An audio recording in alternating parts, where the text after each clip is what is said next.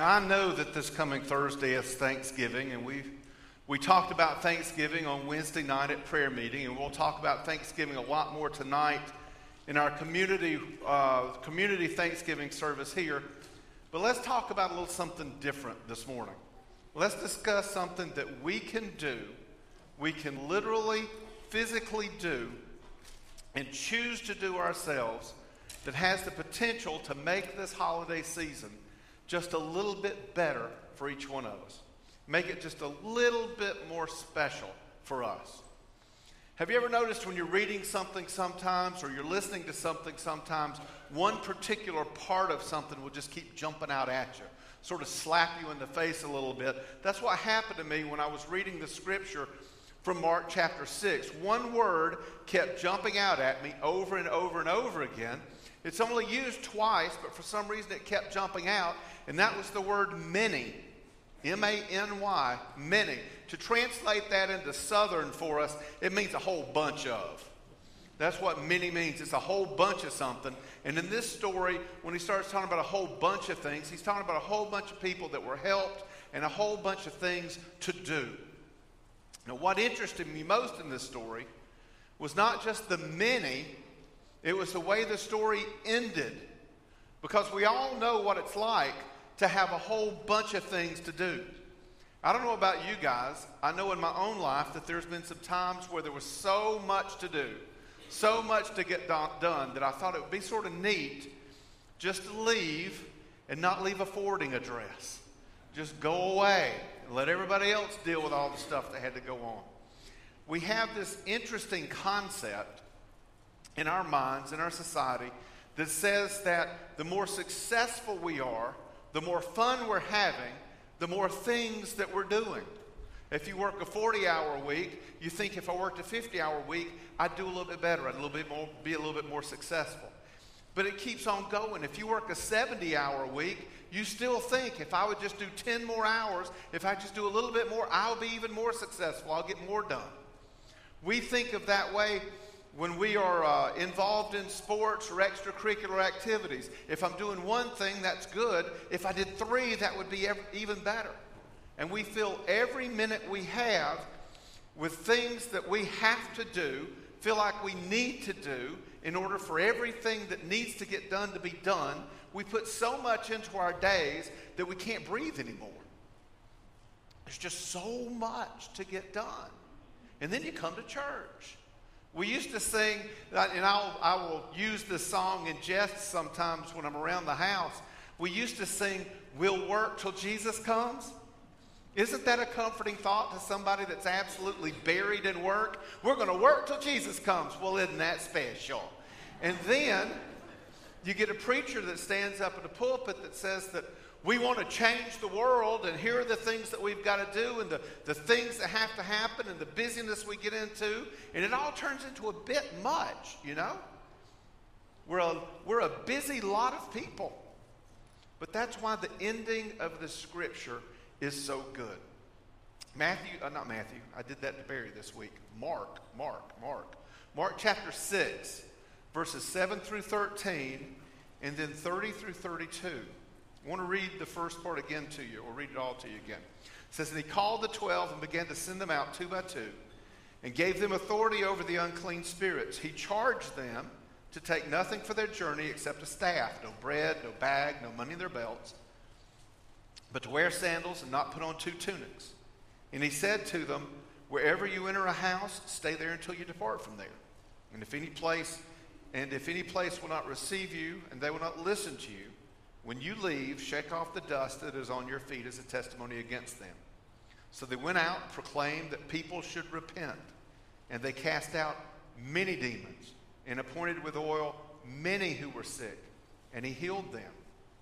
And then go over to verse 30 through 32. And the apostles returned to Jesus and told him all that they had done and taught. And he said to them, Come away by yourselves to a desolate place and rest a while. For many were coming and going, and they had no leisure even to eat. And they went away in the boat to a desolate place by themselves. Come away by yourselves to a desolate place and rest. there is a picture, and I wish I could remember. I never can remember the name of it.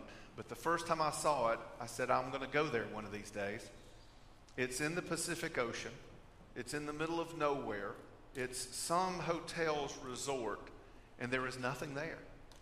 And the houses that you stay in are built, you walk out on a pier, and the houses, the huts more or less, are built over the, over the ocean, and there's nothing there. It's just water, sand, sky. Sort of a desolate place, except a little luxury thrown in. But there's nothing there. Come away by yourselves to a desolate place and rest a while.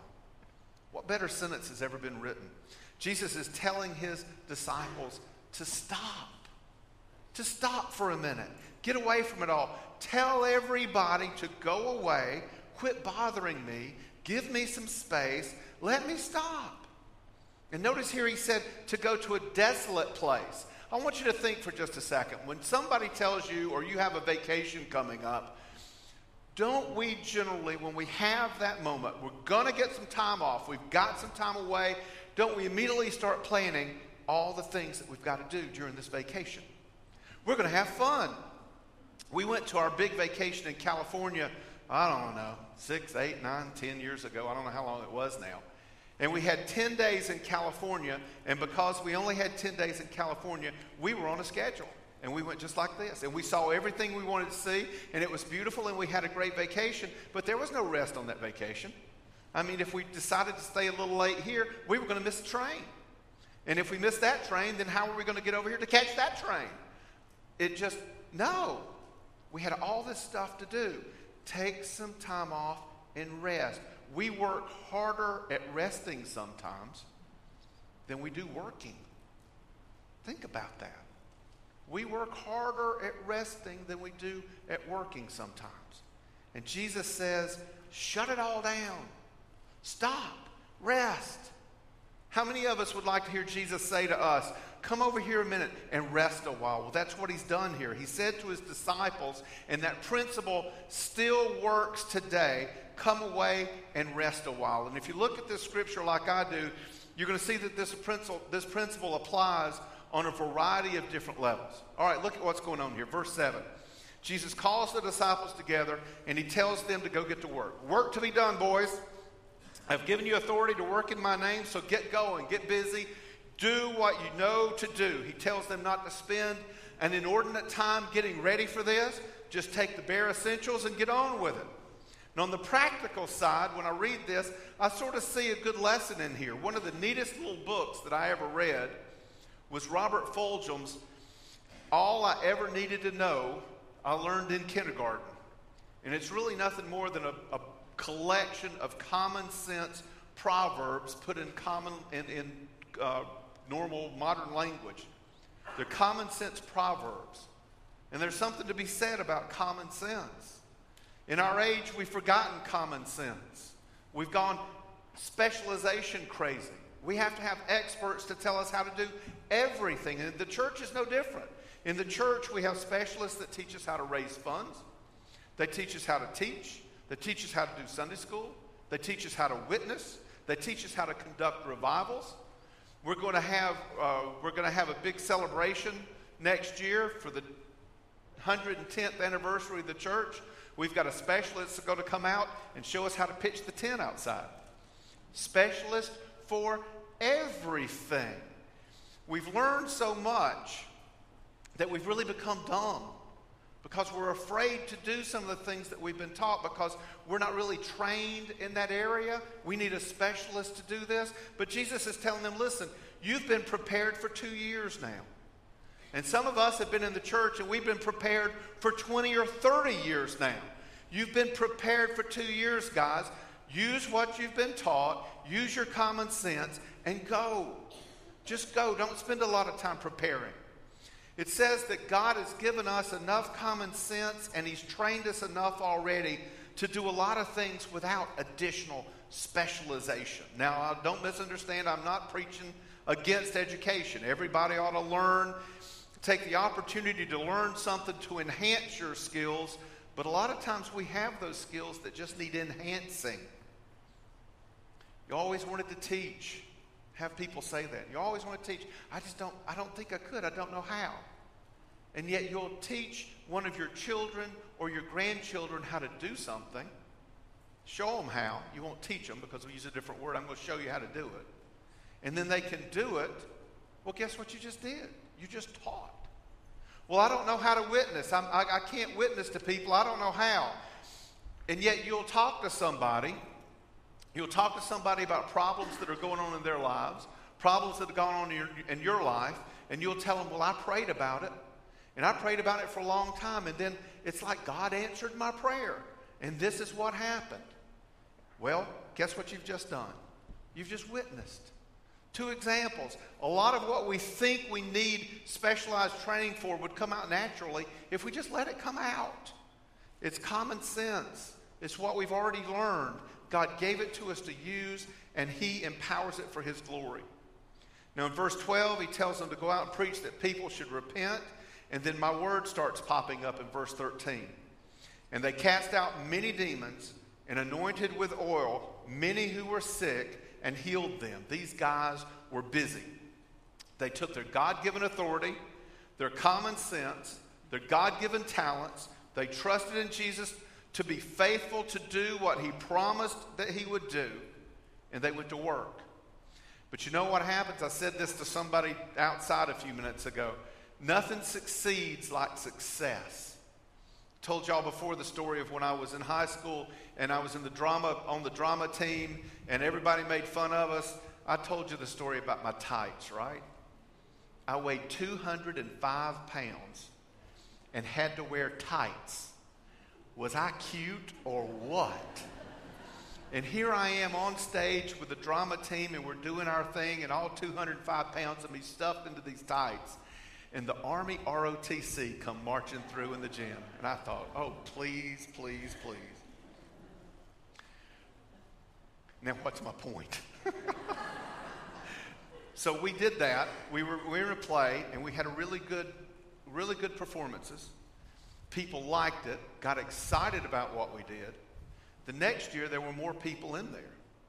And that group went on to state competition, and they won an award in state competition. The next year, you couldn't beat the people back from the door. Everybody wanted to join the drama team. Nothing succeeds like success. Well, these disciples are out there and they're having all kinds of success. They're doing what Jesus told them to do, they're using the talents He gave them. He is empowering that work. The more people they heal, the more people that come, the more success they have, the more they have to do. Doesn't that sound like us every day? The more you do, the more there is out there. And notice now, after they did all of this, at some predetermined time, they all knew to come back together again. And why did they do that? Well, first, they were a family. Being with Jesus was safe harbor. It was some place that they could go and be among friends, to be with people who are like minded. It's like coming to church. We come to church for a lot of reasons. But you know, I like to go into the Sunday school classes and see how the Sunday school classes get along. And we go to Sunday school classes, and, and uh, we've had several functions that Sunday school classes have had, and we went, and it's not a formal thing. It's a bunch of friends getting together. It's a safe place, like minded people. That's what's supposed to happen at church. And besides their need for companionship, they had a need for support. Verse 30 says, The apostles returned to Jesus and told him all that they had done and taught. What do you think these disciples were doing when they came back? You think they were sharing their war stories to see who could get the most gold stars from Jesus?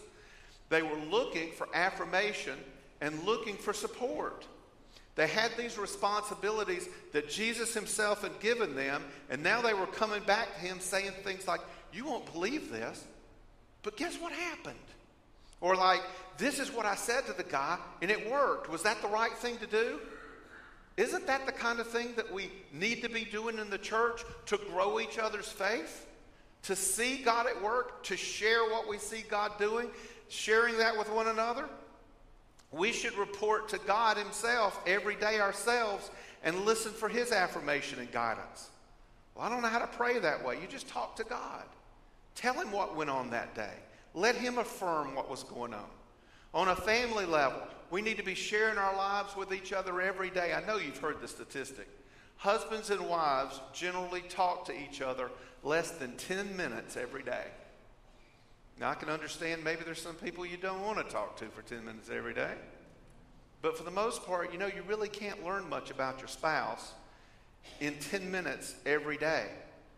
When we consider that the vast majority of our time is spent away from home, in order for anybody to appreciate what's going on in our lives, if we don't tell them, how will they know? You can't get support until they know that you need support. We are supposed to report back like they did with Jesus. On a church level, we should come to church and share what's going on in our lives. We, we come to church to worship, we come to work, church to study, but this is a time for the family of God to tell of their experiences and their trials, to tell of their joys and their failures. It's a time that you make Bible study come alive. We can study until the cows come home, but until we put our studies into practice, all we are is educated people. I have gone to every Sunday school now, every Sunday school class now, from our oldest class down to our youth. In each one of the Sunday school classes, I have brought a poster and ask you on that poster to put the name of somebody that you would like to see in Sunday school with you. And I always, and I said in every one of the classes, whether you appreciated it or not, the way I said it, I said in each one of your classes, not to put down people that you just thought of, but to put down people that you cared about. And the way I said to do that was think about it this way if they were involved in a car accident, if you say to yourself, oh, that's, that's bad, I hope they're okay, do not put them on that list because you really don't care. You care, but you don't really care. But if they have a car accident and you think to yourself, man, I need to do something, I need to see them, I need to take to, I need to do, that's the one to put on the list. That's somebody that you really, really care about. And then once you put those names on that list, all I ask you to do was to pray for those people. I didn't ask you to witness, start a campaign, go to door to door, send cards, send letters, send emails, tweet them, Facebook them. I didn't ask you to do anything but pray. And once you pray for them, I believe with all of my heart that God is going to move in somebody's life to reach out to these folks. He may move in your life, He may move in somebody else's life. To, to reach out to these folks because they need to hear Jesus. It's within God's will to want people in His house, to want people saved. And now to my point once those things happen, we need to share that with one another. Because, see, when we see God at work, that's what builds our faith. We can study for years. I mean, I've got academic teaching. I've got a master's degree from Southeastern Baptist Theological Seminary in Wake Forest, North Carolina. I used to could read the book in its original language. Notice I said used to. Could do all of that. And that's all fine, well, and good, and I need to be able to do all of that. But until I see God doing what is in this book, then the trust level's not quite there. Owner, uh, driver's manual, drivers learning to drive a car. You can study in that book until the cows come home. You can study and study and study it. Teenagers do it all the time, but when you sit behind the wheel, it suddenly gets hard. You know? And then you see other people do it. If they can do it, I can do it.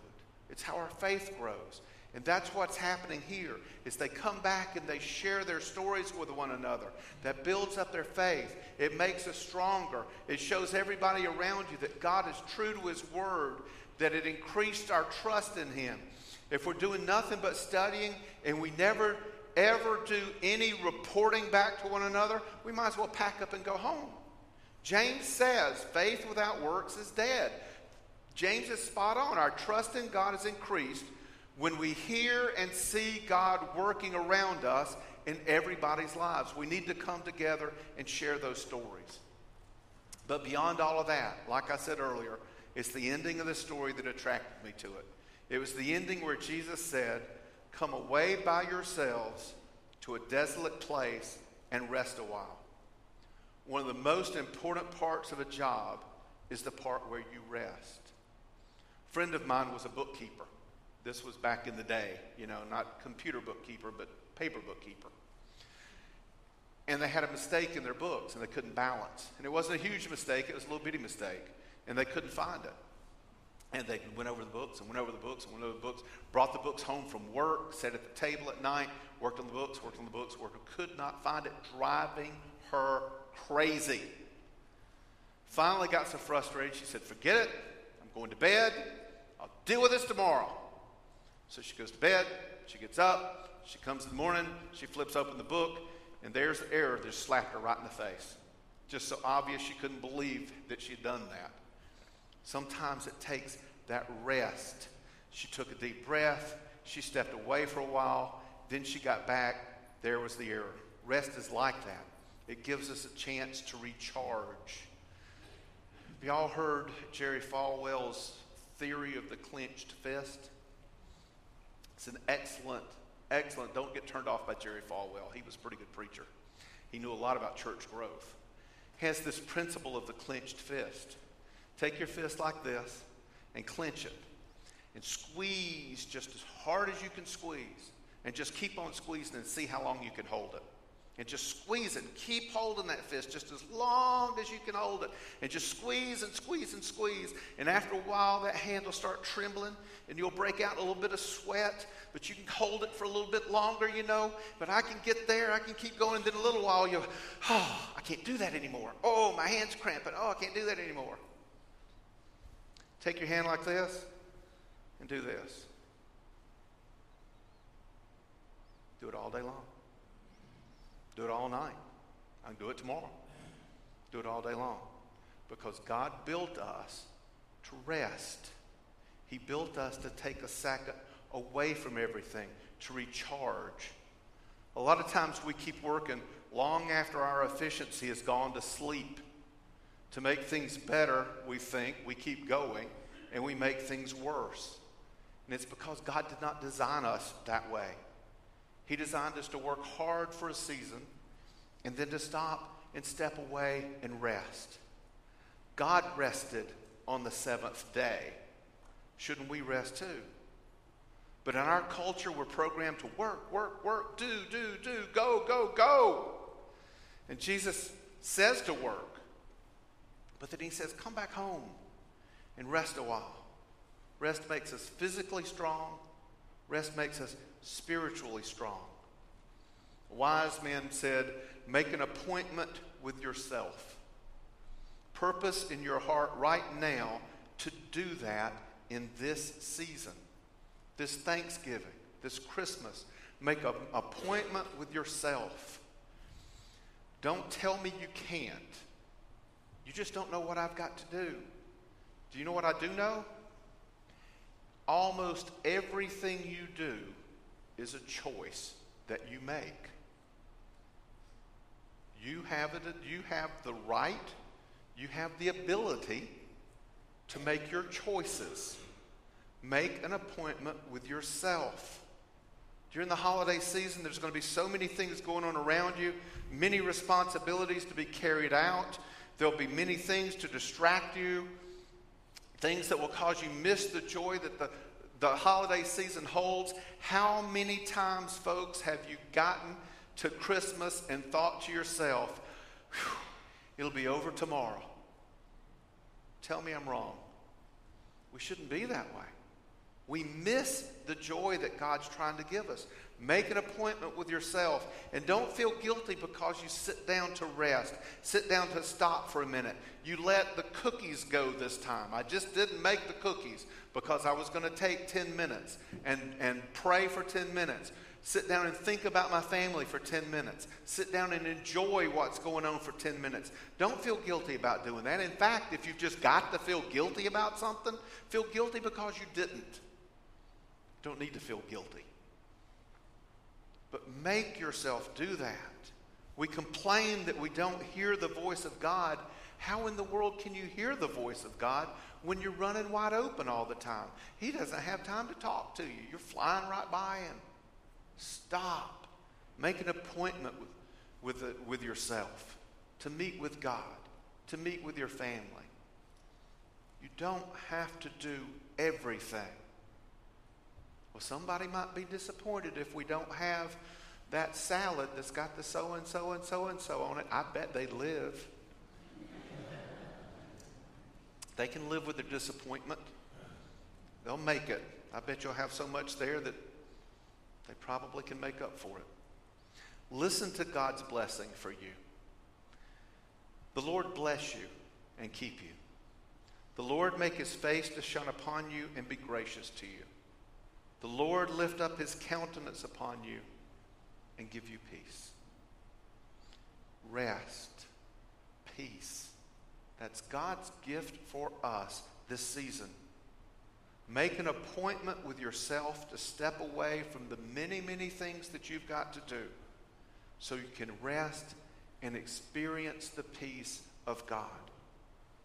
You might be surprised just how God will bless you for making that choice. This is a season to enjoy. Stop. Enjoy the beauty of the things around you. Enjoy your family. Enjoy your children. Lean back for a moment and realize the blessings that God has given to you. We're moving so fast we don't see them. We get depressed. We get overworked. We get tired. It's your choice to be that way. Stop it. Jesus told his disciples, Go to a desolate place and rest. This holiday season, make an appointment with yourself to do that. Father, I pray that you give us the courage and the strength to do that. Lord, there's a lot of pressure. I, I, think there's probably more pressure on the women this time of the year than there are the men because, as sexist as I guess it probably is, they're the ones in there cooking, and they're the ones in there cleaning, and they're the ones in there getting ready. I guess that sort of stresses us guys out too because they start giving us all the stuff that we're supposed to do to make it happen. And we feel such a burden that these things must occur. And Lord, a lot of it needs to occur. I'm not saying that. But Father, give us those moments. Remind us to be still and know that you're God. And to each week stop as we get close to, close to Christmas and enjoy that, that peace, to enjoy the joy, to enjoy the anticipation to experience the rapture of knowing that there is a Messiah that is coming. Cause this to happen in us, Father. Help us. Sometimes we can't help ourselves. Open our eyes, Lord, and help us see Jesus and his blessings during this holiday season. In Christ's name, amen one of the things that we, I don't know, make your Christmas better is the fact that when Christmas was started, it came to us because a baby was to be born, and that baby was our, was our Messiah. He grew up to be Jesus, who for three years taught and then was crucified and was buried and then was resurrected. And he did that for our sins. And he tells us in the scripture, through his word, that if we trust in him, he will wash away our past, all of the things that, that we've done that are wrong, that burden our brains, that make us feel guilty, that have caused sometimes horrible things to happen in our lives. He washes those things away. And he gives us a new life. And he says that I'll come and I will live with you and I will guide you. And when your day comes for you to die, I'll take you to heaven. I will be with you all the time, he says. Our part in that is to trust him in his word. He says he will do it. Trust him in his word. This morning I ask you, if you've not trusted Jesus as your Savior, make this the morning. All you do is tell him. Forgive me of my sins, Lord. I know who I am in front of you. Please be my Savior. And if you've done that, I ask you to come forward if you want to join the church. Like I've told you half a dozen times, probably much more than that, you have two minutes before we walk out those doors. Stop. Rest. Let God speak to you in those two minutes. Let's stand.